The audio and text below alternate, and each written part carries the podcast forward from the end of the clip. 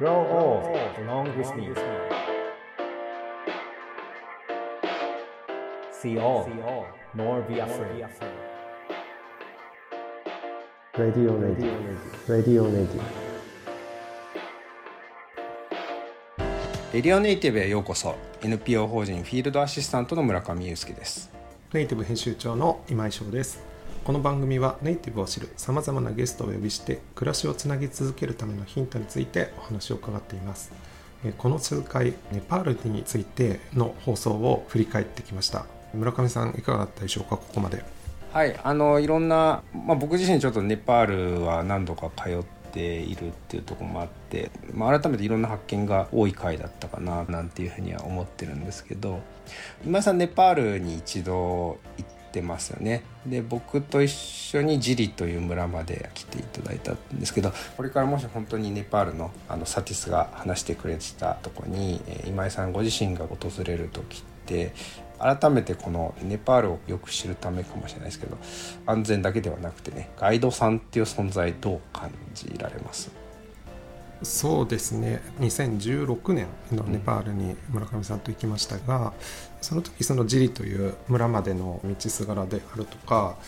例えばどういうところで食事をとるとかこういうものを食べるんだとか多分一人で行っただけでは見えてこないことをやっぱりネパールのガイドさんがいらっしゃることで知ることができたし一人で行っては話せないような人たちとやっぱり話せることもできたっていうのがすごく大きかったかなと思います。なんでしょうその山に登るとかいうのを挑戦みたいなことで捉えてしまうともしかしたら一人とか自分たちだけでっていう選択肢もあるのかなと思いますが、旅の要素というかそこの国を知るっていう上では本当にガイドさんの仕事がすごく大きいなと思いました。それに例えば、うんうんさりげなく出してくれるお味噌汁とか日本の味とかのにホッとさせられたりという、そういうなんか気持ちの面でも初めての国に行く時に支えてもらったなっていう気はすごくしました。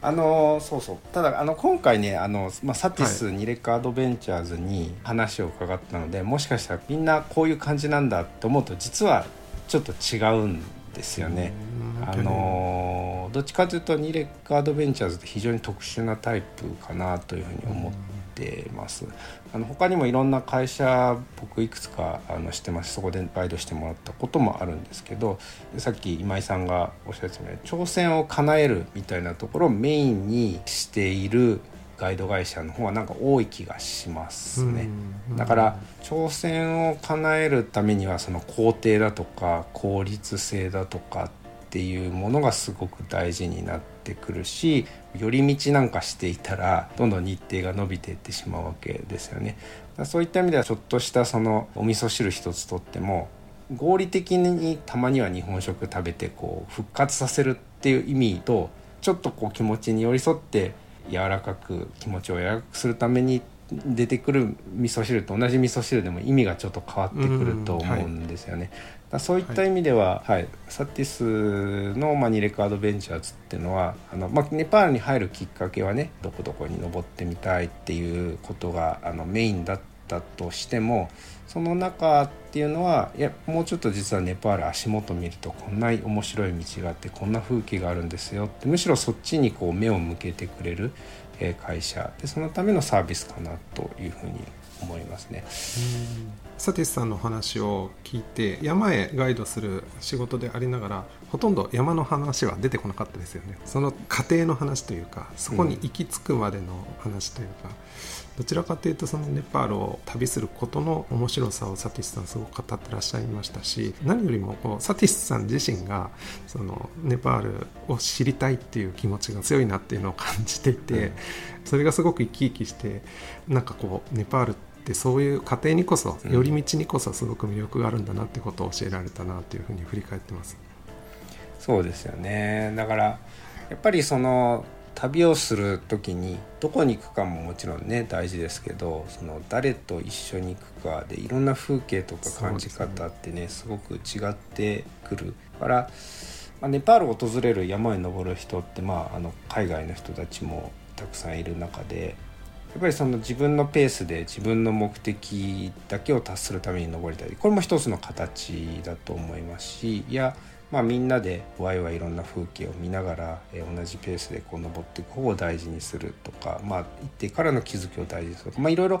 えー、あるなというふうに思うので、まあ、それはね皆さんの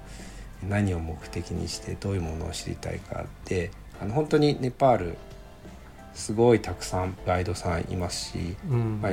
僕なんか2015年から、まあ、特に震災からの後のネパール見てますけど、まあ、今回のコロナも含めてね仕事を作っていくっていうことがその長い長い復興の中ですごく大事なことなので是非まあ,、あのネパールを訪れる人はねどこのガイド会社でもいいですけど是非一緒にガイドの人たちと一緒に歩いてもらうといいのかなって気もしますね。なるほどサティスさんの話を伺っていてもう一つあの思ったのがやっぱり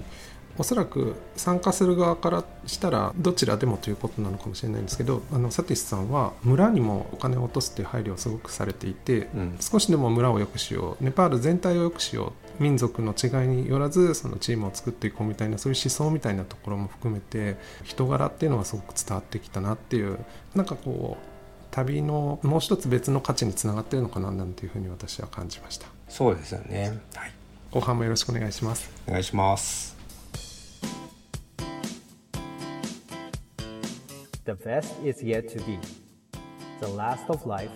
for which the first was made.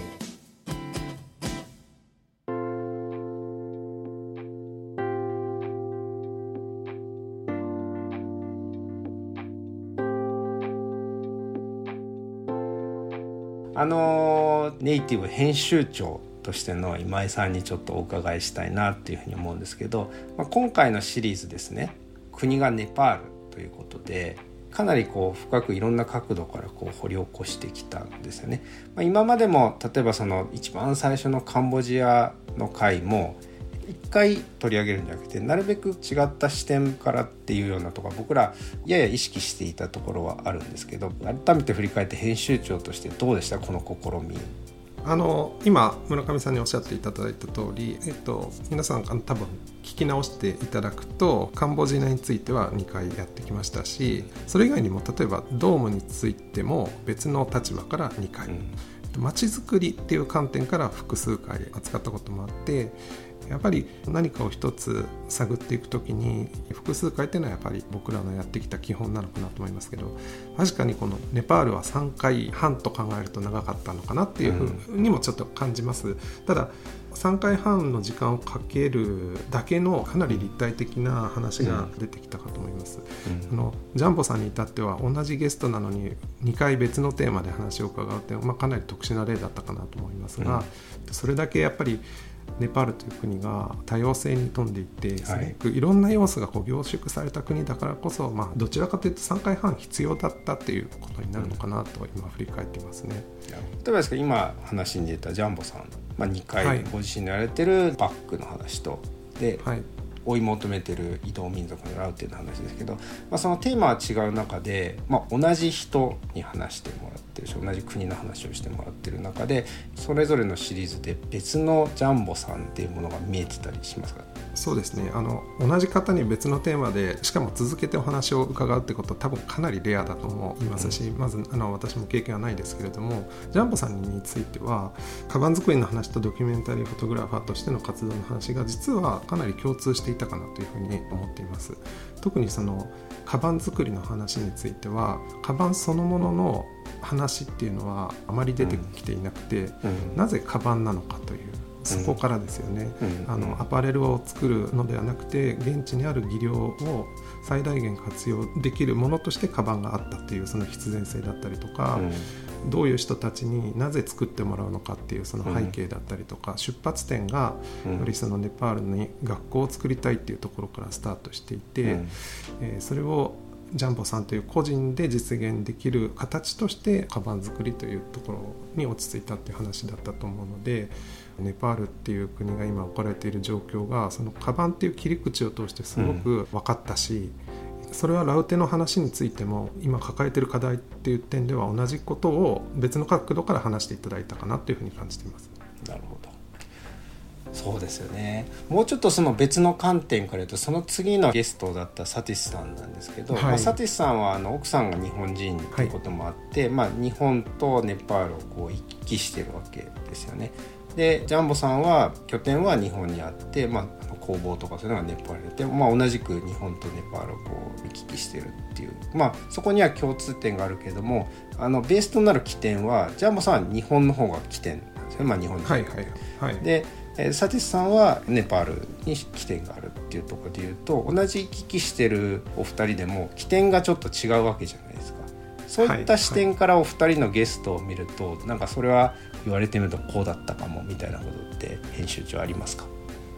なるほど。あのそうですね。えっと確かに